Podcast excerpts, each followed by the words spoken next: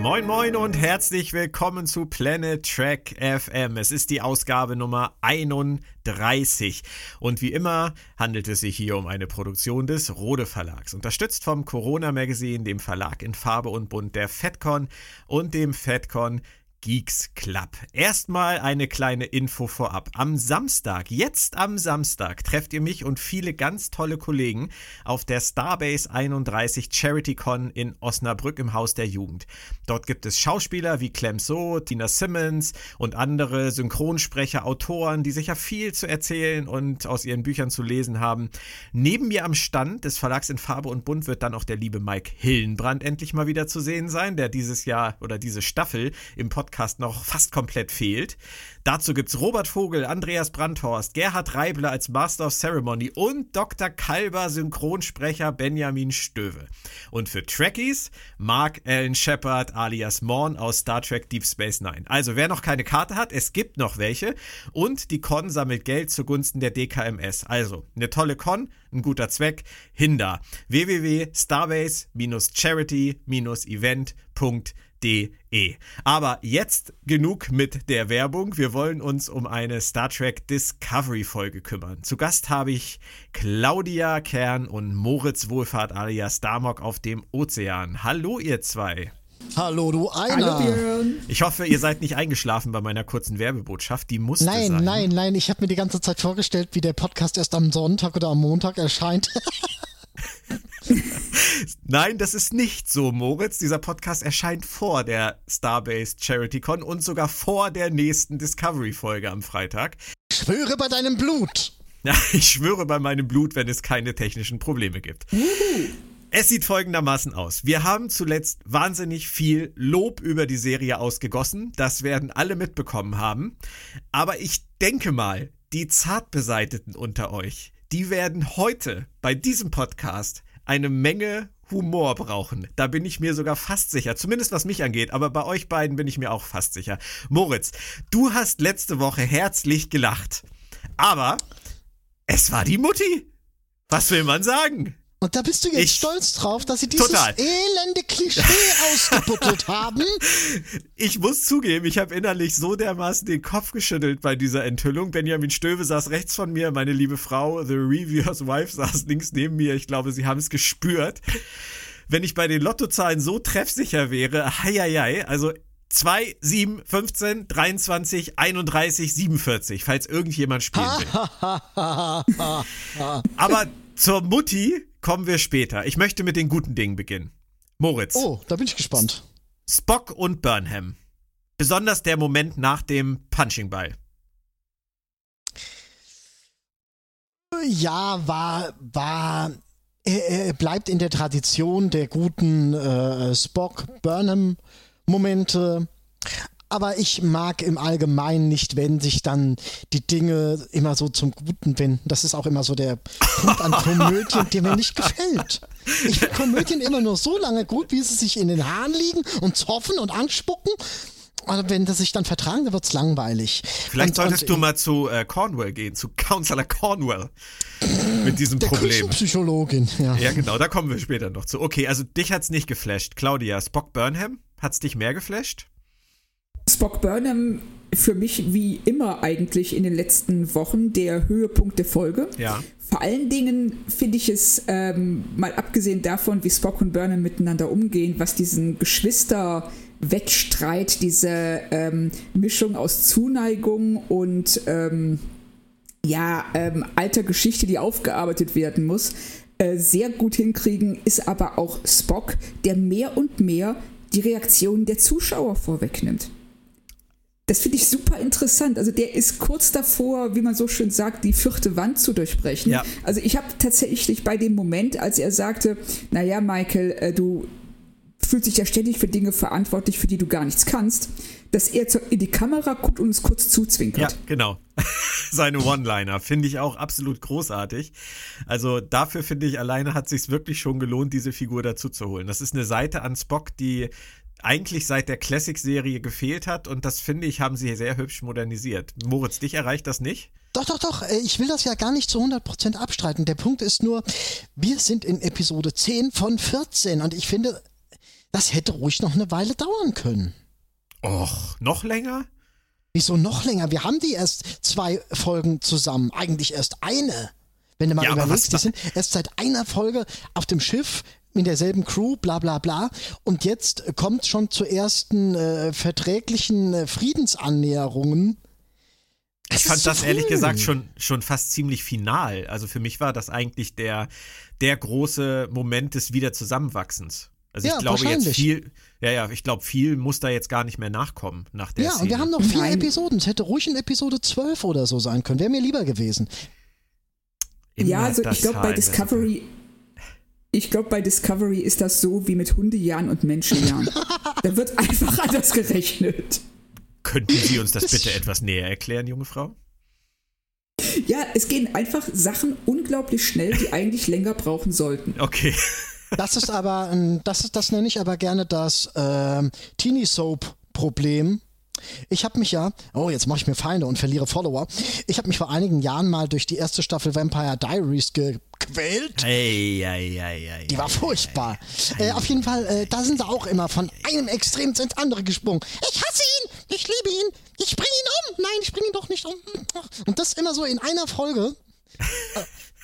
Äh, also ich, ach, Leute, arbeitet Komm, doch mal kurz so mit dem schlimm Szenario. ist es doch aber jetzt nun wirklich nicht. Oh doch. Also, äh, meint, ihr findest jetzt? Vampire, meint ihr jetzt. Vampire Diaries oder Discovery? ich rede jetzt wieder von Discovery. Ah, okay. Ich dachte schon, du möchtest dich jetzt als Vampire Diaries Fan out. Egal. Nein, du hast nicht. Ich sag ja, ihr habt nicht ganz Unrecht, aber es ist einfach ein bisschen schnell. Mehr Okay. sage ich dazu gar nicht. Ja, ich Zwei hoffe, Punkte, die mir. Achso, Claudia, bitte. ja, ich hoffe nur, dass, äh, also ich kann damit leben, dass die, ähm, dass die, äh, dass sie sich wieder angenähert haben, dass sie die Sache jetzt ähm, auf sich beruhen lassen. Ich hoffe nur, dass die Sticheleien nicht aufhören, aber das sehe ich auch nicht. Okay. Ja, das würde ich mir auch wünschen. Ich könnte mir allerdings auch vorstellen, dass sie jetzt ziemlich auf die ähm, Zielgeraden, was die Handlung angeht, äh, einbiegen und dass da einfach nicht mehr so richtig viel Zeit für bleiben wird. Also hier und da nochmal einen Spruch kann ich mir vorstellen, aber ich glaube, so das Gros haben wir abgefrühstückt. Befürchte ich Ja, jetzt das mal bedauere so. ich halt jetzt schon. Ja, absolut. Ja. Zwei Sachen, die mir gefallen haben, habe ich tatsächlich noch, auch wenn Moritz das kaum glauben kann. Ähm, die eine ist, dass sie sich erneut sehr, sehr stark mit den Zweifeln und den Problemen von Dr. Kalber auseinandergesetzt haben. Claudia, hat dir das gefallen? Ich meine, abgesehen davon, dass ich finde, Wilson Cruz in seiner Zivilkleidung ziemlich schick aussah. Ja, tat er, absolut. Und ich finde auch, dass sie, ähm, ich finde es auch gut, dass sie das nicht so schnell abhandeln, wie sie Spock und Michael abgehandelt haben, sondern dass das nachhalt, dass wir nicht wissen, wie wird er sich entwickeln, wie wird sich seine Beziehung zu Stamets entwickeln. Weniger gut gelöst fand ich seine kleine Psychoshow bei Cornwall. Das Ja. war jetzt, ähm, also, das war Glückskicksniveau. Auch gut. Ich habe, äh, ich weiß nicht, Claudia, kennst du die äh, deutsche Familienserie Diese Drombuschs? Ja, aber echt mehr oder weniger nur vom Titel. Okay, ich habe mich sehr stark an Mutter Drombusch erinnert gefühlt. Die hat zu ihren Töchtern ähm, oder zu ihrer Tochter hat sie damals immer so sinnvolle Sachen gesagt wie Marion, du kannst nicht immer das größte Stück vom Kuchen haben. Oh, schön. Und das ist so ein bisschen das gewesen, woran ich mich sehr bei Cornwall erinnert gefühlt habe. Ich fand es auch witzig, dass äh, Marina Sirtis bei Twitter dann direkt danach einen Tweet abgesetzt hat, so nach dem Motto, ich könnte ja mal vorbeikommen. Könnte sein, dass sie es fast ironisch gemeint hat. Also, ähm, Ja, sie war auch nicht besser. Also, aber vielleicht ist das in ihrer Erinnerung ein ganz kleines bisschen positiver äh, hängen geblieben. Okay, auch. aber zumindest sind sie bei Kalber ja ähm, noch am Ball und sie geben sich Mühe, jetzt zumindest Woche für Woche das Ganze ein bisschen weiter zu stricken. Moritz, das war Woche ja für für Woche, dich, letzt, letzt, Woche für Woche. Was haben sie denn letzte Woche mit Kalber gemacht? Moritz, äh, du musst ein bisschen lässiger werden bei diesen ganzen Sachen. Also sie können es ja nun nicht immer machen, aber sie sind jetzt zumindest dabei, es äh, sukzessive weiterzuentwickeln. Das finde ich gut. Okay. Du, ich bereite das, das große, dicke Ende vor. Ich versuche das Ganze am Anfang ein bisschen positiv zu drehen, damit wir, damit wir nach hinten raus dann nicht äh, völlig eskalieren. Ähm, aber ich finde wirklich, dass das mit Kalber hübsch ist und, und abgesehen davon, dass das Niveau der Sprüche von Cornwall nicht so hoch war und der Erkenntnisgewinn für den guten Doktor vielleicht auch nicht so groß war, ähm, sie sind zumindest dabei. Der letzte Punkt wäre Ariams Bestattung, Moritz. Wie siehst du das? Oh, Björn, was du da alles so an positiven Dingen. Wirklich, diese Szene, es, es ist die erste Folge glaube ich, von Star Trek überhaupt, wo ich mich schon nach den ersten 30 Sekunden zu Dreck geärgert habe, mit dem Kopf auf die Tischplatte gehauen habe. Nein. Warum? Doch, die, die Szene ist ja als solches. Nee, ist sie auch nicht. Aber ähm, pass auf. Moritz. Die, die, die schütten nochmal eine Tüte Tragik aus über einen Charakter, den wir alle nicht wirklich kennen, den wir auf dem letzten Drücker kennengelernt haben und lassen die Crew geschlossen dastehen und hoch äh, äh, traurig, dramatisch schöne äh, Dinge erzählen, wo ich mir denke, ja, ja, wann ist denn das in den 25 Episoden passiert, die wir euch jetzt alle so gesehen haben? Und dann, der Gipfel ist dann Burnham mit ihrem 0815 Spruch, der hätte genauso gut aus Third Watch oder Grey's Anatomy sein können, von wegen, äh, ist doch jetzt egal, ob es äh, Sternflotte oder Polizei oder Feuerwehr, hätte auch Grey's Anatomy sein können. Hätte, wir tun, was wir lieben und wir wachsen als Familie zusammen und oh, oh, oh. Also bitte also noch, das war, das war, war Cornwall da auch dabei? Weil ich glaube, dann hat die sich bei ihrer Sitzung gedacht, hey, da muss ich gar nicht so viel machen, das kriege ich auch hin. Das Claudia, ist Moritz zu hart? Nein. Also ich wollte jetzt oh. gerade, ich wollte gerade im ersten Moment ja sagen, ähm, aber nach einer Sekunde nachdenken, also die Szene, äh, in sich wäre sie stimmig gewesen, wenn das jetzt eine Figur gewesen wäre, die wir ähm, seit der ersten Staffel oder mindestens seit Anfang der zweiten Staffel begleitet haben. Und das sind dann auch so Sachen, da die ja auch endlos lang ist, fängt man sich an, so Sachen zu fragen, wie machen die das bei jedem? Ähm, darf Doug Jones dann auch immer singen oder muss er singen? Wer. Das fand ich eigentlich ganz schön. Er, er hat toll gesungen. er hat absolut toll gesungen. Aber ja. wir haben schon so viele Besatzungsmitglieder relativ undramatisch sterben sehen, aber noch nie eine Beerdigung. Ja, der eine Typ, Björn, der eine Typ hat keine Beerdigung gekriegt in der ersten Episode. Du darfst jetzt sagen, der war ja auch blöd. Komm, sag. Der war ja auch blöd. okay, aber wenn wir danach gehen, dann ich weiß nicht, wie viele Leute auf der Discovery dann eine vernünftige Beerdigung kriegen. Ja, ich finde eigentlich die Vorstellung, dass sie das wirklich immer so machen, finde ich viel lustiger. Und irgendjemand, ich glaube, es war Benjamin, sagte dann zu mir, singt denn da jedes Mal jemand? Machen die das reihum? Muss man sich dafür freiwillig melden? ähm, und dann dieser schöne, dieser schöne Spruch dann, oh ne, ist schon wieder ein Redshirt gestorben, nee, sing du mal. Ich habe letzte Woche schon beim Redshirt gesungen. Ich möchte mal wieder mal Führungsoffizier singen. ich stelle mir gerade was ganz Gemeines vor. Wer ist das nächste Mal dran mit Singen? Ariam. Oh nee, die nicht. Upsa. Hallo. Aber apropos okay. Ariam, habt ja. ihr gemerkt, dass die äh, Schauspielerin, die Ariam in der ersten Staffel gespielt hat, ah. wieder zurück ist? Ja, herrlich. Find, fand ich gut. Fand ich, fand, fand ich gut, hat mir gefallen. Ja, Moritz nicht. Moritz ist schon wieder am Sterben. Ist schon wieder der sterbende Schwan. Der macht anders. Ach so. Moritz, was hat dir denn daran jetzt wieder nicht gefallen? Also, ich finde einfach das hinter der Kamera finde ich irgendwie doof. Ich finde das total cool. Ich finde das richtig Ich habe gar nicht gesehen, was hinter der Kamera passiert ist da. Was hast du denn da gesehen, was wir nicht gesehen haben?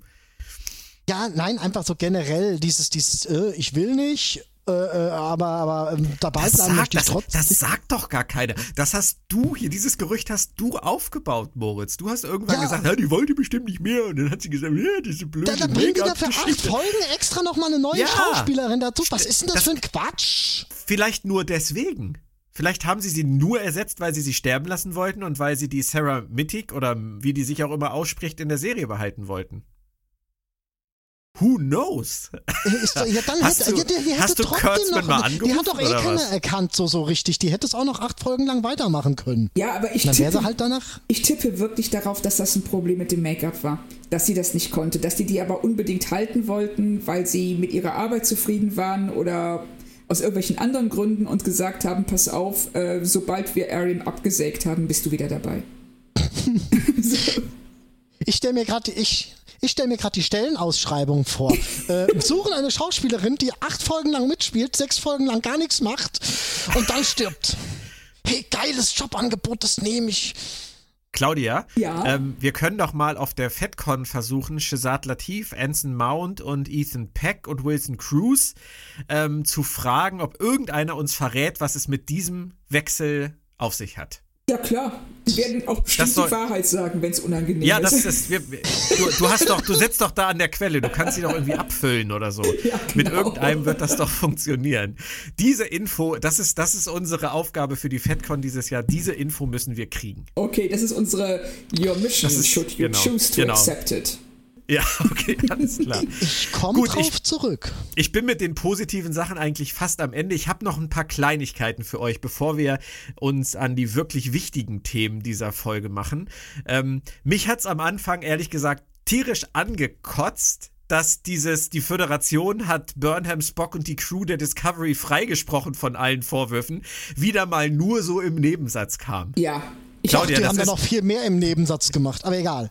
Claudia, ich muss mich wahrscheinlich inzwischen dran gewöhnt haben eigentlich, aber dass die das wirklich immer wieder bringen, dass am Anfang dieses, ähm, was ihr noch wissen müsst, was in der, während, den, während der Pause zwischen den beiden Folgen Wichtiges passiert ist, so, so reingehauen wird, ich finde das unerträglich. Ja, also da habe ich auch gedacht, Leute, ihr habt hier so eine Riesengeschichte losgetreten. Die könnt ihr nicht einfach in einem Nebensatz so, ach übrigens, ne, es ist alles gut.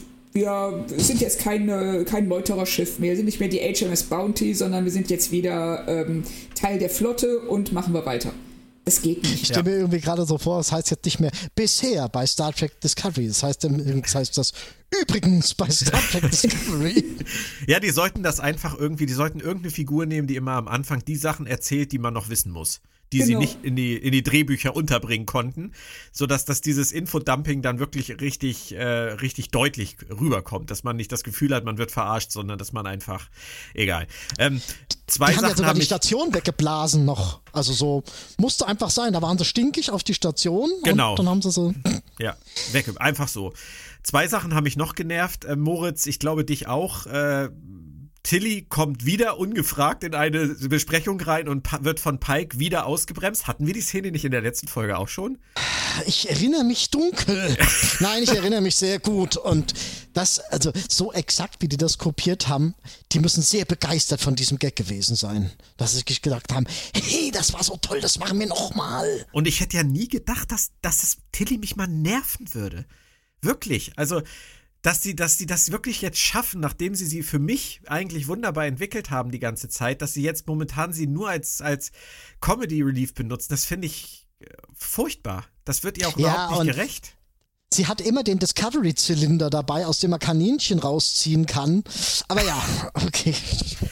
Und die andere Sache, Claudia, das ist, äh, betrifft wieder mal unseren lieben Saru. Das ist für mich auch ein Riesenaufreger, der, finde ich, so in der Besprechung der Folge bei ganz vielen irgendwie untergegangen ist. Sie haben eine Figur eingeführt mit Saru, die getrieben ist von Furcht. Und er hat seine Ganglien gehabt und die haben ihn ja auch immer letztendlich daran erinnert, äh, wo, wer er ist, woher er kommt und wodurch er ein bisschen auch gesteuert wird. Und wir haben gar nicht so viel über ihn gelernt. Dann haben sie sich entschieden, sie ändern für sein Volk einfach mal alles. Das ist übrigens auch seitdem nicht wieder aufgegriffen worden, aber das ist ein anderes Thema. Und er hat seine Ganglien verloren und war dann ab dem Moment der furchtlose neue Saru 2.0. Und jetzt sitzt er mit Leland zusammen und sagt, ach übrigens, ich habe zwar meine Ganglien verloren, aber gefährliche Situationen und gefährliche Individuen, die kann ich immer noch ziemlich stark spüren. Und ich habe nur so gedacht, Kuchen essen und behalten? Das Ja. ist doch so scheiße, oder? Sie machen bei ähm, Saru alles falsch, was sie bei Kalber richtig machen. Also etwas, das ihn so stark definiert hat und äh, was sie jetzt einfach sich in jeder Folge neu überlegen. So, ja, was kann er denn jetzt? Also er hat zwar die Ganglien nicht mehr, und, ähm, aber wir wollen eigentlich, dass er diesen einen Satz sagt. Oder dass wir dem Zuschauer jetzt endgültig klar machen, dass Leland nicht nett ist. Oder das ist wie bei Tilly, die äh, je nach Folge das sein muss, was das Drehbuch gerade will. Teilweise nur, um einen billigen Spruch rauszuhauen, wie der mit der Tür, den sie tatsächlich in der ersten Staffel, als sie neu auf dem Schiff ist, hätte bringen können, aber nicht äh, in der Mitte oder gegen Ende der zweiten Staffel. Und genauso hätte Saru sagen können, unmittelbar nachdem er seine Ganglien verloren hat, so, oh krass, ich habe zwar keine Angst mehr, aber ich spüre immer noch Gefahr, nur ohne Angst zu empfinden. Aber sie bringen Ja. das so, wie es ihnen gerade passt. Zumal sie Saru ja an einer Stelle wirklich nochmal äh, komplett anders darstellen, wie er sich Tyler und Kalber prügeln lässt mit seiner Legitimation ja. und so weiter. Ja. Da zeichnen sie ein ganz anderes Entwicklungsbild. Und jetzt wollen sie es lieber doch andersrum haben. Was wollen die? Ja, also Saru tut mir wirklich leid. Also Doug Jones tut mir sehr leid, weil ich die Figur eigentlich total klasse finde und äh, den Schauspieler auch. Aber es ist ein bisschen wie bei Tyler. Es ist ein, ein Hakenschlagen, bei dem man das Gefühl hat, keiner beim Autorenstab hat irgendeine Ahnung, mit wem wir es da eigentlich zu tun haben wollen. Richtig, ich weiß auch mittlerweile nicht mehr, wieso Tyler überhaupt noch an Bord ist. Welche Funktion erfüllt der? Burnham knutschen. also welche Funktion, ist die wir gerne sehen wollen, erfüllt er? Ach so. ja, okay. Man könnte sagen, haben wir uns jetzt genug aufgeregt. Nein. Aber nein, das haben wir nicht. Denn diese Folge, die hat ja auch noch ein, sage ich mal, durchlaufendes Thema, das dann am Ende zum, zur großen Mutti-Enthüllung geführt hat. Leland bringt neue Informationen.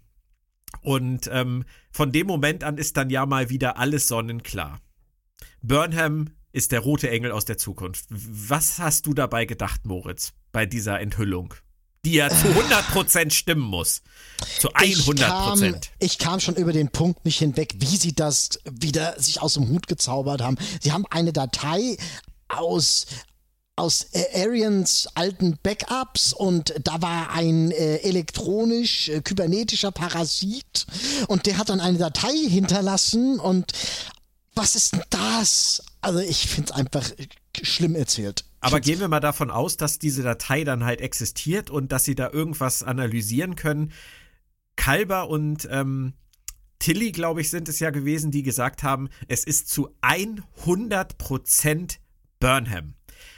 Am Ende ist es dann ja Burnhams Mutter. Ähm, ist das für dich schlüssig, Claudia, dass da irgendwie dann doch äh, ein Elternteil im Spiel sein kann und dass es, sie trotzdem vorher von 100% geredet haben? Also entweder ist Kalber der schlechteste Arzt in der Sternenflotte, wenn er Ich wollte ihn aber unbedingt haben. also wenn er glaubt, dass ähm, Kinder und äh, Eltern oder Mütter und Töchter eine hundertprozentige genetische Übereinstimmung haben, dann hat er echt ein paar Kurse in, beim Medizinstudium ausgelassen. Und das weckt aber dann wiederum, das bringt uns zur nächsten Frage, wissen wir denn, selbst wenn Mama Michael jetzt äh, in dem roten Anzug steckt, heißt das, dass später Michael selber den Anzug anzieht und der rote Engel sein wird, weil dann wird das wenigstens Sinn ergeben. Hm, Aber so. Gehe ich von aus. Gehe ich ja. ehrlich gesagt sogar von ja, aus. Ja, würde ich auch. Also ich kann mir nicht vorstellen, dass die nicht wissen, dass Kinder und Eltern nicht hundertprozentig genetisch übereinstimmen. Dann hätte ich aber zumindest erwartet, dass mal irgendjemand Ach nee, geht ja gar nicht. Also dann würde ich jetzt erwarten, dass in der nächsten Folge irgendjemand zu Kalber sagt, haben sie eigentlich irgendwelche Kurse geschmissen im Studium? Das kann es ja jetzt wohl nicht sein. Und dann sieht Kalber ein bisschen betreten aus und am Ende müssen sie sich dann alle bei ihm entschuldigen, weil es dann ja doch stimmt. Aber ich denke mal, da werden sie nicht drauf eingehen. nee, ich glaube es auch nicht. Es ist wahrscheinlich eher so, Claudia, dass die Drehbuchautoren ja schon wissen, dass am Ende Burnham doch in dem Anzug stecken wird, Kalber recht behalten wird und deswegen haben sie es so reingeschrieben, weil sie ja in ihrem Kopf wissen, dass er recht hat, ohne dass sie die Notwendigkeit sehen, das dem Zuschauer zu erklären. Verstehst du, was ich meine? Ja. Das macht tragischerweise Sinn. Das, ja, das ja. ist die, die typische Erzählweise von Discovery. Was die Autoren wissen, so wie zum Beispiel Kalber stirbt, aber er wird ja wiederkommen, deswegen braucht er keine Trauerfeier. Das ist, ähm, ja. Das ist modernes Storytelling, würde ich sagen. Genau, wir sparen uns den Auftritt von äh, 50 ah. Statisten. okay. Ähm, Burnham, dann, dann gehen sie ja alle davon aus, Burnham ist der rote Engel. Das wird dann ja immer so ein bisschen ins Lächerliche gezogen mit den schon angesprochenen One-Linern von Spock. Ähm, so richtig kann man es dann ja auch eigentlich nicht glauben, weil sie ja es alle irgendwie ein bisschen locker nehmen und äh, ihre, ihre Scherze darüber machen. Und dann wird ja dieser Plan zusammengebaut, Claudia. Dieser großartige Plan, das ist wieder so ein typischer Discovery-Plan, der in fünf Minuten entsteht und der alternativlos ist. Hat der dich überzeugt?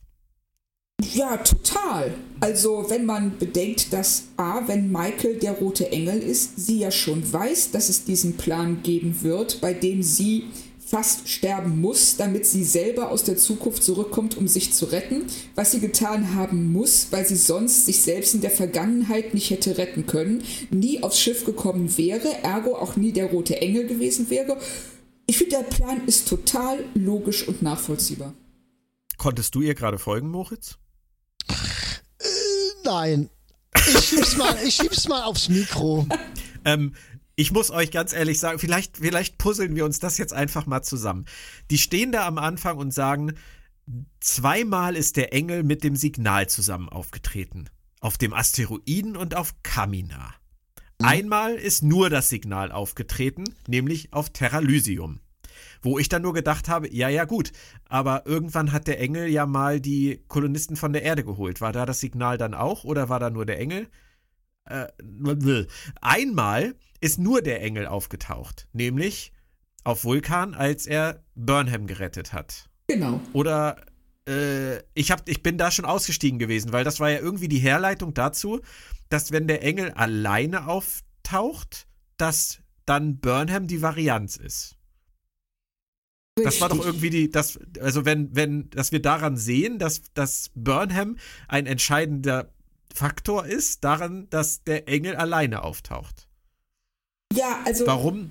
Das Warum der Engel dann irgendwie nach dem Dritten Weltkrieg diese Leute in der Kirche gerettet und nach Terralysium gebracht hat, wissen wir noch nicht. Hat mir jetzt auch äh, nicht irgendwie nicht eingeleuchtet. Aber, ähm, nee, aber habt ihr da Sinn? Äh, Entschuldige. Nee, habt ihr da Sinn irgendwie drin gesehen? Mehr wollte ich gar nicht fragen. Ich denke, dass die, das, was ich eben sagen wollte, war, dass ähm, wenn Michael all diese Dinge getan hat, ähm, als roter Engel, um sich selber oder beziehungsweise sie selber, das haben die ja gedacht, dass sie sich selber immer wieder rettet. Dann wüsste sie natürlich auch von dem Plan und könnte entsprechend vorgehen. Aber so wie ich es verstehe, sind die Signale, Signale, die aus der Zukunft kommen und die dem roten Engel sagen, du musst da und da hingehen und diese Leute retten oder dies und das tun. Und ihr ähm, und das Auftauchen bei Michael ist tatsächlich praktisch, ich sag mal, Schwarzarbeit. Moment. Also gehen wir jetzt mal für einen Moment davon aus, Mama Burnham ist der rote Engel. Ja. Okay? Gut. Die ist irgendwann vor 30 Jahren, als die Klingonen ja, ja. diesen Außenposten angegriffen haben, ist die mit Hilfe des Anzugs dem Tod von der Schippe gesprungen.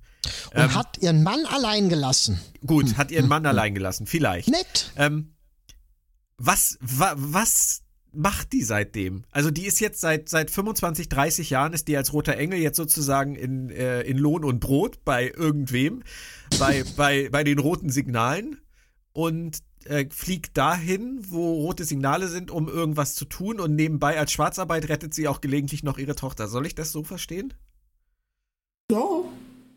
Ich sag jetzt nicht, dass es Sinn macht, aber ich verstehe es so. Gut, Moritz, äh, warum zeigt Mama Burnham Spock die Apokalypse? Warum Spock? Vielleicht, weil er als Vulkanier einen besseren Zugang zu äh, gedanklichen Übertragungen hat Sie kennt aber Spock ja eigentlich gar nicht. Sie, können, sie kann ihn ja nur dadurch kennen, dass sie ihre Tochter, seit sie vermeintlich gestorben ist, als roter Engel dauerhaft beobachtet hat. Könnte man meinen. Sie hat einfach Spock und äh, die ganze Vulkanier-Familie als, als guten Platz interpretiert, also was heißt interpretiert, erleben können. Aber wo ja, wohnt so ein roter Engel denn überhaupt, Moritz? Ich meine, äh, die muss ja auch mal aufs Klo, die muss ja irgendwo, die muss ja irgendwo eine, eine Homebase haben, so wie die Avengers. Die ist, äh, die ist nur im Anzug. Die ist nur, die ist seit 25 uh. Jahren im Anzug. Uh, ja, das ist nicht schön. Das ist keine schöne Vorstellung. Naja, wir wissen, äh, ich habe keine Ahnung, wie viel Zeit für sie überhaupt vergangen ist, wenn sie in der Zeit rumspringt. Auch wieder richtig. Vielleicht ist für sie gar keine Zeit vergangen. Richtig. Oder ziemlich wenig. Das wäre natürlich eine super einfache Erklärung. Mensch, Michael, für mich ist es gerade, als wäre die Kolonie angegriffen worden. ja, nee, okay. Das werden wir alles sehen. Das können wir wahrscheinlich jetzt zu diesem Zeitpunkt auch nicht bewerten. Aber da spielt ja halt leider auch noch ein anderer Faktor rein, nämlich dass der rote Engel ja sozusagen, äh, unterbrecht mich, wenn ich Quatsch rede, der rote Engel versucht der Crew, der Discovery und der Föderation zu helfen, die Bedrohung, die die komplette Galaxis zerstören könnte, irgendwie auszuhebeln. Das war jetzt ein ja, Helge Schneider-Satz. Der Witz ist nur, dass sie, wenn, wenn das so ist, wie du sagst, ist der Witz aber nur daran, dass sie es dadurch eigentlich noch schlimmer macht, weil pro Zeitreise mit ihrem Mikrowurmloch folgt ihr diese KI oder, oder ja, ein Stück von der KI. Das da würde ja ich einfach mal aufhören rumzuspringen und dann folgt mir auch keine KI mehr. Aber ja, hat sie dann nicht eigentlich auch das ganze Problem mit ihren Sprüngen überhaupt erst erzeugt? Ähm, sie hat, sie hat vieles ob sie es erzeugt hat?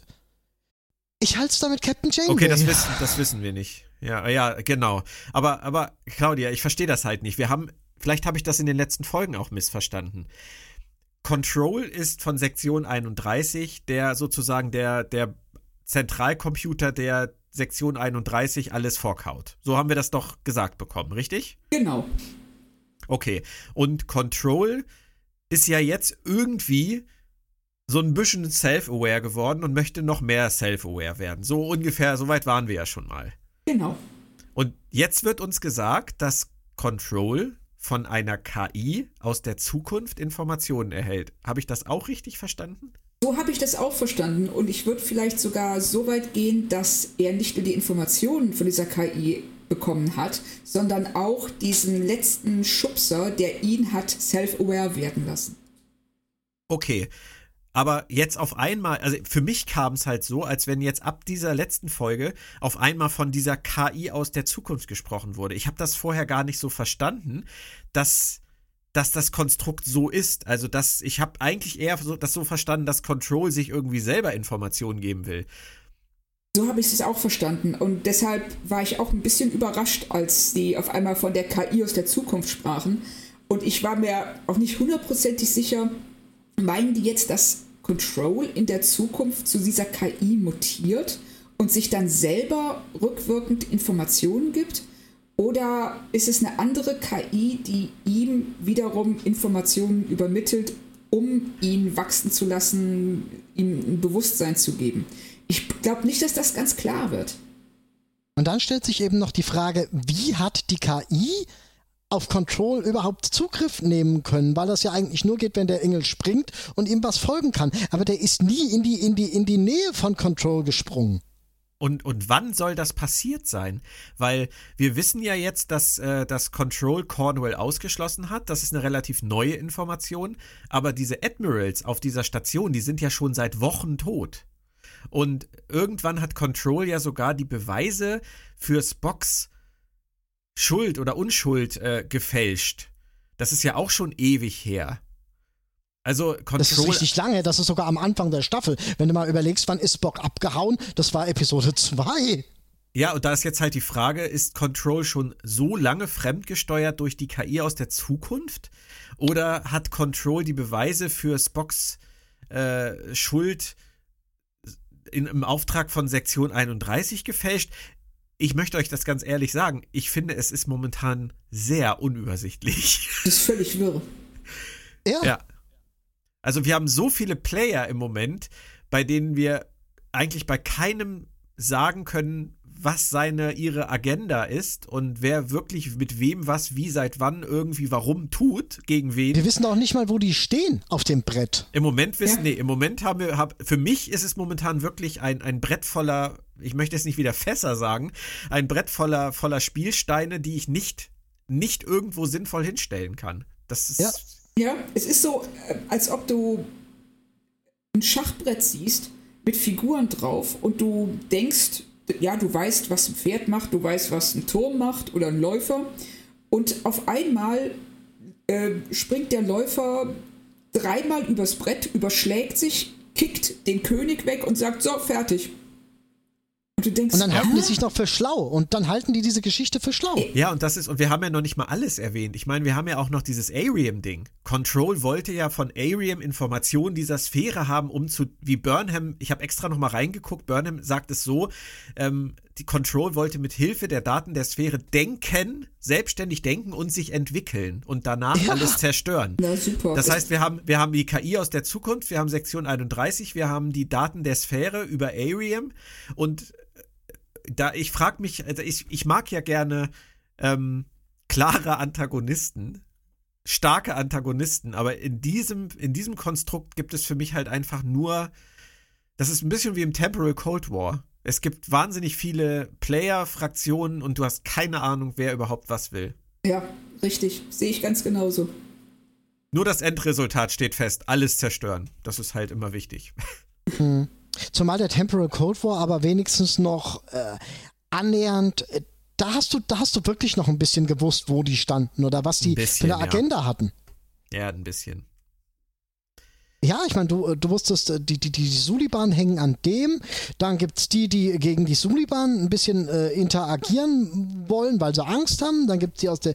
Du hast so ein bisschen Hintergrund zu denen gehabt, aber hier fehlt mir bei den KIs fehlt mir komplett der Hintergrund und auch bei Sektion 31 den Hintergrund, den haben sie gerade mal wieder das nächste Discovery Kaninchen Zucht Programm.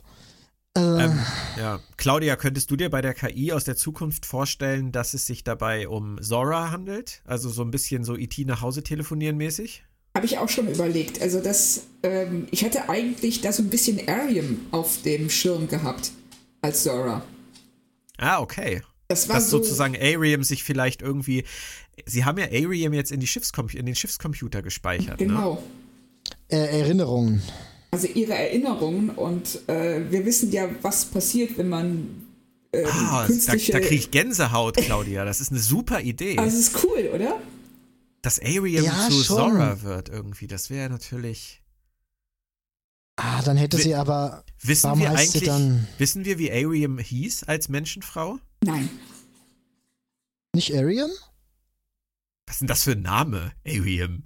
Ich hätte jetzt gedacht, das wäre irgendwie ihr, ihr äh, Hybridname gewesen. Aber gut, das kann natürlich das ist sein. ein Name. Das ist ein Name. Das ist genauso wie Shinko. Oh, und- ja, okay. Nee, aber das, das fände ich ja persönlich noch ganz nett, weil ich ja Calypso ähm, für den besten Shorttrack äh, halte und äh, Ja. ich die Story ja einfach total schön fand. Moritz, du weißt ja auch, ich hatte mich ja auch in Zora verliebt und von daher wäre das ja natürlich eine hübsche Sache.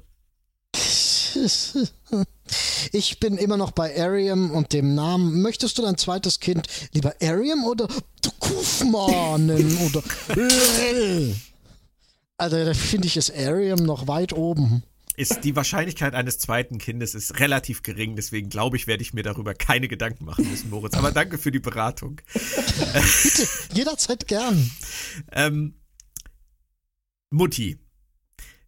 Der Moment war ja dann doch, sagen wir mal so, du, Claudia, du hast immer dieses schöne Wort antiklimaktisch und ähm, es passt so gut, weil du sitzt da und denkst so, ja, so what? Ja. Wer ist die Frau? Ähm, oder hat's euch irgendwie gefesselt? Nee, ich fand die ganze äh, Sequenz nur peinlich, weil es heißt am, am Ende, Mama, und wenn du mal zuhörst, wie, die Episode reißt dann ganz hässlich ab, wie als ob sie äh, den Rest eigentlich schon dahinter gedreht haben und sie gesagt so, und hier schneiden wir jetzt ab. Ja, War irgendwie ein ganz blöder Moment. Ja, das finde ich ging noch, aber es war halt so, das ist halt eigentlich wirklich der Moment gewesen, wo Patrick Stewart erscheint. Und dann ist es halt eine Schauspielerin, die wir noch nie gesehen haben, die ganz ehrlich, äh, Claudia, vielleicht ging es dir ähnlich. Ich hätte eher gedacht, die Mutter von Giorgio, Ja, so rein optisch. das, äh, ich habe die Folge im Zug gesehen auf einem kleinen Tablet und äh, im ersten Moment, als sie den Helm hat, habe ich gedacht so, ist das Giorgio? Was ich dann wiederum cool gefunden hätte, aber Das wollte ich mich gerade sagen. Dann wäre es wirklich lustig. ne, also aber das wäre eine geile Idee gewesen. Aber dann dachte ich, nein, also ich kann mir nicht vorstellen, dass äh, Michael Giorgio Mom nennen würde. Und Nee. dann kam der, die Erkenntnis, dass du tatsächlich recht hattest, Björn. Dass es die Mutter war, wo ich in, ganz ehrlich, ich wäre in 100 Jahren nicht darauf gekommen. Also mein erster Gedanke war, verdammte Piep, Kann nicht einfach mal jemand tot sein? nicht in dieser Serie, Moritz. Nee, nicht generell, generell. Serie. Das ist, das ist, Ja. das ist jetzt nicht, will ich nicht Discovery ankreiden. Das ist ein ganz generelles Problem. Aber wenigstens ist die Schauspielerin Sonja Son aus, aus The Wire. Das ist immerhin etwas. Ja, okay. Man muss sich ja an den wenigen Dingen festhalten, gell? Ähm, ich könnte mir noch was anderes vorstellen. Vielleicht ähm, habt ihr dazu ja auch eine Meinung. Ich äh, könnte mir vorstellen, dass äh, Mutti Burnham nicht der rote Engel ist, sondern nur der rote Hering. Ja, natürlich hatten wir doch schon. Wir hatten es doch schon mit, mit der genetischen Michael und muss mal und irgendwann. Ja, oder noch jemand ganz anderes. Also, dass, dass das noch, noch ganz anders ist. Also, dass Michael, äh, ihr habt ja eben im Prinzip gesagt, Michael wird irgendwann selbst mal in den, in den Dings steigen, wieder zurück und dann machen sie dieses, macht Ariam dieses, äh, diesen Scan und dieses, dieser Scan ist dann der, den Kalber untersucht hat. Aber dass, dass sie halt, dass wir jetzt nur denken sollen, sie ist der rote Engel, weil die Folge so heißt. Aber, ähm, dass sie es in Wirklichkeit halt gar nicht ist. Ja, aber wer hat denn dann äh, in dieser Situation bei diesem hochkomplizierten Plan dann schließlich Michael gerettet? Weil sie wird ja gerettet durch das Auftauchen einer Person, die zumindest für uns aussieht wie der rote Engel. Ja, ja. Also, Aber da dieser ganze, diese ganze Geschichte für mich herzlich wenig Sinn ergibt, äh, klammere ich mich halt an den Strohhalm. Das ist der wie rote so oft, Strohhalm. der rote Strohhalm, wie so oft bei Discovery halt alles ganz anders ist. Also das wäre schön. schwierig. Das wäre schön. Also, mal äh, abgesehen davon, dass diese ganze Sequenz, die zu der ja, antiklimaktischen Enthüllung, dass äh, Michaels Mutter in dem Anzug steckt, führt, äh, was ist denn, ist, ist das wirklich der beste Plan, auf den die gekommen sind, um Michael vom Leben in den Tod zu befördern? Man hätten sie nicht was nehmen können, was ein klein bisschen weniger unangenehm ist. Ja, Drama, Baby, ne? Ja, Das ist aber schon- hallo. Ja. Ja. vor allem, wie die da auf der Brücke sitzen und sich das seelenruhig reinziehen können. Ja, und wie meine, wie meine Frau so schön sagte, und keiner guckt weg, ne? Also wirklich, das schlechteste Beispiel für Gaffen. Also alle stehen da nur und oh, guck, wie sie leidet, guck, wie sie stirbt. Oh, hast du Ja. gesehen? Und Michael auf diesem Ja. elektrischen Stuhl, angekettet. Ja. Äh, es ist, ein, äh, das ganze Szenario ist einfach so unglaubwürdig und lächerlich. Die hätten, die hätten tausend andere Möglichkeiten finden können. Mal ganz abgesehen davon, habt ihr darauf geachtet, woraus die Atmosphäre besteht? Aus Nee. ziemlich üblem Zeug. Ja, aus Kohlenmonoxid und Perchlorat. Das eine ist explosiv, das andere ist ein Oxidationsmittel. Das ja, okay. das bei meinen bescheidenen chemischen Kenntnissen mich darauf schließen lässt, dass, das, dass der ganze Laden in die Luft fliegen müsste. Also ich, äh, es ist Zeit für ein Geständnis. Ich musste zweimal drei Punkte in Chemie ins Abi einbringen. Von daher bin ich bei solchen Fragen immer komplett raus. Ich glaube, die drei Punkte habe ich auch nur ehrenhalber bekommen. Für Anwesenheit und Mut, äh, Klausuren mitzuschreiben. Aber ansonsten, ähm, ich glaube dir das einfach, Claudia. Also vielleicht kann uns ja jemand, der mehr Ahnung hat, nochmal äh, in der Hinsicht kontaktieren und sagen, ob diese Atmosphärenzusammensetzung tatsächlich funktionieren könnte. Musst du mal machen. Ich habe damals in organische Chemie, von dem ich null Plan gehabt habe, ich musste es belegen, weil ich Bio-LK hatte. Äh, ähm, ich habe mich in organische Chemie hingesetzt, als wir eine Klausur geschrieben haben und habe eine Stunde lang einen zwei Seiten Aufsatz darüber geschrieben, dass ich und Chemie niemals miteinander werden können. Auch und schön. äh, eine Woche später fragte mich mein ähm, Professor, Doktor, er sagte zu mir, ich kann dir dafür nur null Punkte geben, aber kann ich das behalten? Schön. Ja, schön. Ich habe noch zwei Kleinigkeiten. Ähm, eine Sache, die mich ein bisschen gestört hat. Ich bin bereit, Ihnen da ein ganz kleines bisschen ähm, Spielraum zu lassen, aber so richtig die konnte ich Spock die Meuterei nicht abkaufen. Claudia, wie ging dir das? Nein, ging mir auch so. Das, die ganze Szene ist ähm, sehr künstlich herbeigeredet und ich habe ich hab ihm das auch nicht geglaubt. Vor allem ist es halt eigentlich wieder eine ziemlich krasse Aktion von ihm, ne? Ja, es ist auch eine Aktion, die gar nicht zur Situation passt. Und die wissen, sie sind eigentlich alle auf dem, sie haben alle die, das gleiche Ziel, nämlich dafür zu sorgen, dass der rote Engel Michael rettet. Und es ist klar, dass sie damit warten müssen, bis es tatsächlich so weit ist, bis diese Sauerstoffsättigung auf was weiß ich unter 40 Prozent ist oder sowas. Ja, ja.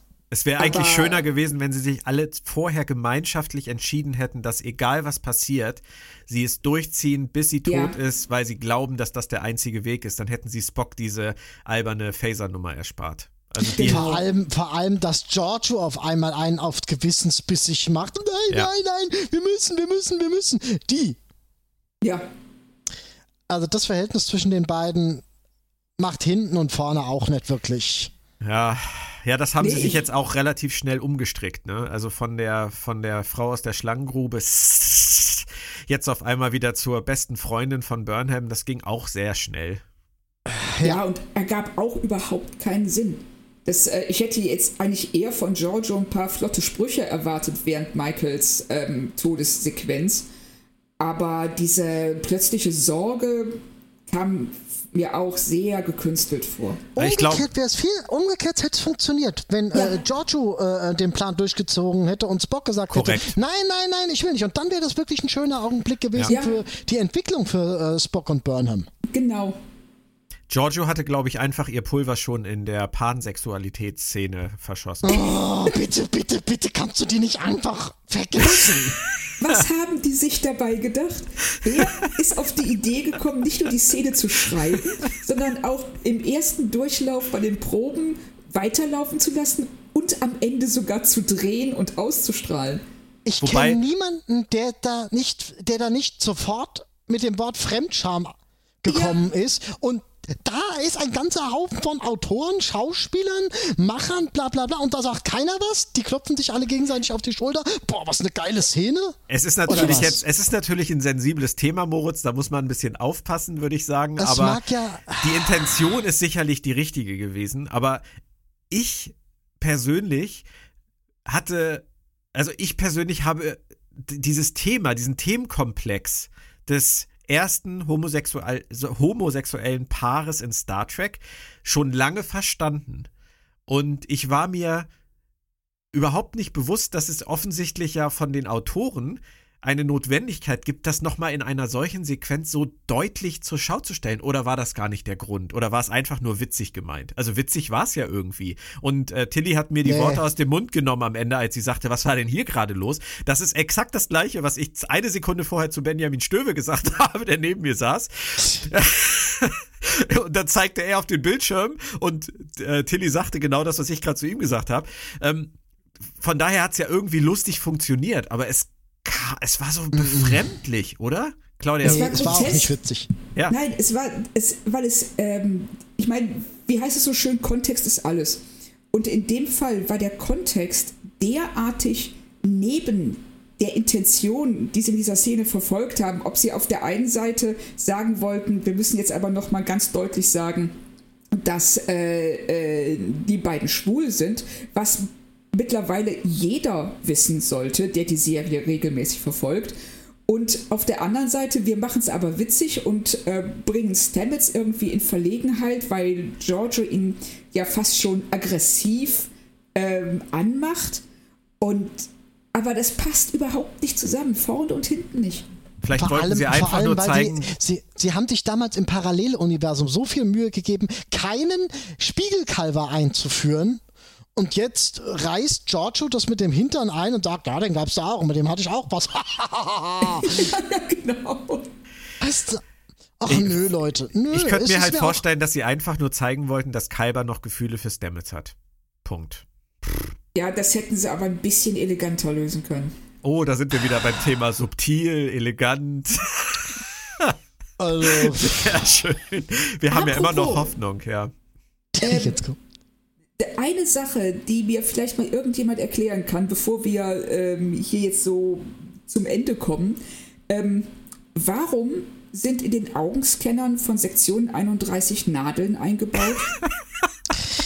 Das ist für, falls das mal gekapert wird. Es sind überall Nadeln drin, wahrscheinlich sogar in den Betten, wenn die da rauskriegen, oh, da liegt gerade ein Spion im Bett, fahrt die Nadeln aus. Die haben überall Nadeln.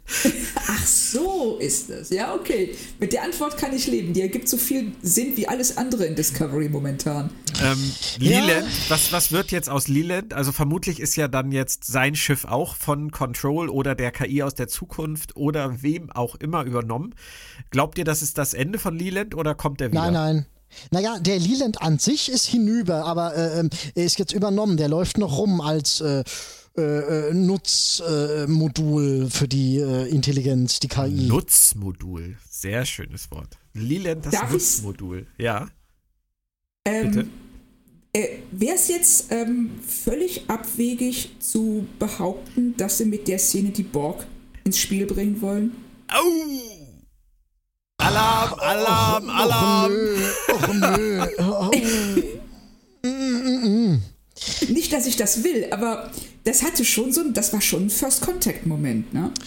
Ja, aber dann können wir auch noch zu dem anderen Komplex übergehen mit dem, äh, mit den, mit den großartigen Zeitforschungen und den Klingonen, die ja auch seit 20, vor 20 Jahren Zeitforschung betrieben haben. Übrigens auch ein Punkt, den wir nicht angesprochen haben, aber der mir schlaflose Nächte gemacht hat, dass ausgerechnet die Klingonen ja, ja vor allem die Klingonen. betreiben. Und wir haben auch diese neuen Klingonen. Und wir haben auch noch gar nicht über die Zeitkristalle gesprochen. Oh nein, die Zeitkristalle. Don't get me started. Oh. Die Zeitkristalle, das war Hey, die also gibt's auf dem Schwarzmarkt.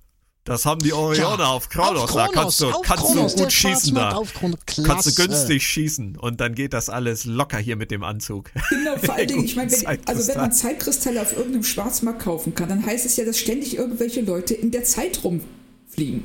Ja, vor allem, wer hat denn den, ja, Genau, ja. und dann haben nur die, die Klingonen und die Föderation, weißt du, sie haben, in Staffel, sie haben in Staffel 1 leider, leider, leider sehr früh gesagt, naja, leider in Anführungszeichen, sie wollen die Romulaner nicht einführen. Was jetzt irgendwie, wenn man das mal auf das gesamte Universum bezieht, total merkwürdig ist. Ja, ja aber jetzt hätte es gepasst. Aber wenn sie jetzt in Staffel 2 anfänglich die Romulaner eingeführt hätten, schön ähm, ähm, ähm, unstereotyp mit, mit, mit verschiedenen Charakteren auf verschiedenen Seiten. Wunderbar, so hätten sie es machen können. Aber nee, die Klingonen haben an der Zeit getroffen. Ja, also Ausgerechnet. Bei, vor allen Dingen bei den Klingonen fragst du dich ja schon, ob die die Uhrzeit korrekt ablesen können. Aber äh, von diesen Klingonen. Was meinst du, warum es 24 Häuser gibt? Für jede Stunde gibt es da ein Haus. Und jetzt macht alles Sinn. Perpetual Infinity heißt die nächste Folge. Fortwährende Ewigkeit. Klingt für mich ein ganz kleines bisschen nach so einer richtigen fiesen Timey-Wimey-Folge, oder? Ja. Ich glaube, es klingt einfach mal wieder gut. Ja, oder so. Mein Gott, bin ich heute freundlich. Ja, du hast heute einen ganz miesen Tag, Moritz, aber ähm, ich finde insgesamt, also bei dem Cast, ich habe es am Anfang ja gesagt, da braucht man starke Nerven und äh, vielleicht auch ein paar Beruhigungsmittel. Es ging uns ähnlich. Wir haben, äh, glaube ich, seit Freitag uns alle so ein bisschen in Rage gedacht und haben das jetzt einmal so komprimiert in 50 Minuten rausgelassen. Das muss man uns jetzt einfach mal verzeihen. Äh, die letzten Folgen waren ja echt gut, aber das jetzt, das war schon, das war schon hart. Also. Aber lass uns mich fundieren. Ich meine, ich erinnere nochmal an die Heiligen der Unvollkommenheit. Hieß die doch so? Jetzt, die jetzt nicht mehr so heißen, sondern die Folge heißt jetzt Alte Bekannte. Ja, super. Ja, was, was wolltest viel, du denn äh, dazu sagen, zu den Heiligen der Unvollkommenheit? Äh, das ist genauso ein Titel, der, der, der, so, der ja, ja. toll klingt, aber jo. Wir werden es erleben. Es sind noch vier Folgen und äh, ich bin ganz sicher, dass es wieder aufwärts gehen wird. Ich möchte da auch keinen allem, Widerspruch hören. Vor allem, nein, nein, nein, nein, nein. Vor allem, ich finde das total toll. Sie haben das richtig schön vorbereitet. Ähm, indem sie nochmal darauf verwiesen haben, dass sie drei Signale gesehen haben. Ich glaube, dass wir jetzt in den letzten vier Folgen pro Folge, dass es da um ein Signal oh. geht. Oh. Eine Vorhersage von Wolfadradamus. Wo, wo, Wolfadamus. Oh, wow, wow. Wir sind gespannt. Auf die Idee bin ich noch gar nicht gekommen. Sehr schön. Aber, Aber dafür habe ich ja auch heute die Lottozahlen schon äh, bekannt gegeben. Und ein Detail muss ich jetzt auch nochmal, tut mir leid. Ähm, und zwar sagt Leland, dass sie mit dieser Zeitforscherei angefangen haben, weil sie auf die Idee gekommen sind, dass ähm, technische Sprünge in einer Kultur immer mit Zeitreisen zu tun hätten. Mhm. Also spontane Übersprünge, was weiß ich. Und da könnte ich mir tatsächlich vorstellen, dass sie versuchen wollen, versuchen werden. Es gibt ja auch diese ganzen Statements von wegen, wir bringen den Kanon wieder in Ordnung. Ja. Dass äh, der liebe rote Engel da so viel dran rumgefuhrwerkt hat, dass sich die Zeitlinie so weit verdreht und verwurstelt hat, dass sie die letztendlich wieder zurück verändern werden und wir am Ende von Staffel 2 tatsächlich auf dem TOS-Stand sind, was Technik angeht. Dass es Hologrammtechnologie nie gab, dass es auch diese blöden Knallerbsen-Phaser nie gegeben hat und, und, Boah, ey, und aber das wäre ja, das wäre ja der Bobby Ewing-Effekt für Discovery. Ja. Im Prinzip ja, aber sie müssen, äh, sie sind auf dem Weg oder sie wollen irgendwas machen, damit sie sich wieder äh, liebkind machen bei den Fans. Ich Tun Sie das nicht. mit einem dicken, fetten Reset-Button, Claudia? Ist das drin? Drin, also jetzt nach dieser Folge würde ich nichts mehr ausschließen, was Discovery tun kann. Aber äh, ich fände es ähm, eine sehr, sehr unglückliche Wahl, wenn man einfach auf Reset klicken würde. Wobei ich, was, das, was natürlich ziemlich geil wäre, allein visuell, wäre der Moment, wenn der Reset-Button gedrückt wird und alles macht brrr, und wir haben auf einmal die äh, Frotte-Uniformen aus Classic vor uns. Ja, und Das was ist dann die, was was. ist denn Ja, dann ja, die, ja. ja, aber was ist denn dann die dritte Staffel? Die gibt's dann nicht, weil irgendjemand das Paramount-Gebäude anzünden wird. Nein, nein, nein, Discovery in der Zukunft. Discovery Die Löscharbeiten, genau. Ja, ja, genau. Nein, Moritz, nein, ich beantworte. du bist ich, wirklich ich, in, in Höchstform heute. Das ist ja. Oh, Nein, warte, ich sage- Moment. Ja, Lass mich mal ausreden. Ich, äh, äh, ach, du wolltest, du wolltest, dass ich ausrede. Ich habe Ja. nicht. Ich, ich glaube, die, die Discovery endet am Ende von Staffel 2 in der Zukunft. Genau. Irgendwo im 30. Jahrhundert. Auf jeden Fall irgendwo äh, 100 Jahre oder so ein Kram vor äh, Zora. Vora, ich habe jetzt den Namen vergessen. Also, okay, also du würdest dann, würdest dann sagen, die dritte Staffel ist dann sozusagen das Prequel zum Short Track. So in die Richtung. Wir, haben, wir wissen von den, auch wieder ein toller Name, von den Vreish, oder wie heißen die? Ich glaube, möglicherweise erleben wir in Staffel 3 von Discovery das Ende der Föderation. Und dem stehe ich noch nicht mal so ablehnend gegenüber. nee, also, gar nicht. Alter, das können die machen. die können Weil- alles machen. Das nein, tun damit sie ja meine auch. ich, damit meine ich, nein, damit meine ich, dass ich da noch nicht mal auf die Barrikaden gehen würde. Du, ich hätte nichts dagegen. Ich bin ja der Erste damals gewesen, der gesagt hat, diese, dieses Zeitfenster zehn Jahre vor TOS halte ich für einen Fehler. Und ähm, wenn sie sich daraus befreien können und mit der dritten, vierten, fünften Staffel einfach nochmal eine super futuristische Serie machen, wo sie ihre ganzen futuristischen Spielereien ausleben können, mit dieser sympathischen Crew, von der wir ja auch äh, einige mögen und vielleicht dann auch mehr über sie erfahren dürfen, bin ich Äh, und dabei. Michelle Paradise eigentlich gezeigt hat, dass sie kann, wenn man sie Ja, lässt. dann bin ich dabei. Ja. Also ist überhaupt Ich keine auch. Frage. Ja, Sofort. krass. Also Geile Idee. Ja, da haben wir dann ja doch noch eine positive Note zum Schluss gefunden. Das ist sehr schön. Und dafür zuständig war Moritz Wohlfahrt. Das ist erstaunlich. Also nach dem, was du heute alles so abgelassen hast, äh, hätte ich nicht gedacht, dass du noch zu sowas fähig wärst. Moritz, ähm, gibt es noch irgendwas zu sagen? It's all I have to tell you. It's all I've got to say. Jetzt singt er auch noch. Äh, ernsthaft jetzt? It's all I've got to say. Moritz, ganz ernsthaft jetzt? It's all I've got to say. Claudia, ich glaube, wir schleichen uns raus, okay? Ganz unauffällig. Tschüss, Claudia. Tschüss, Björn.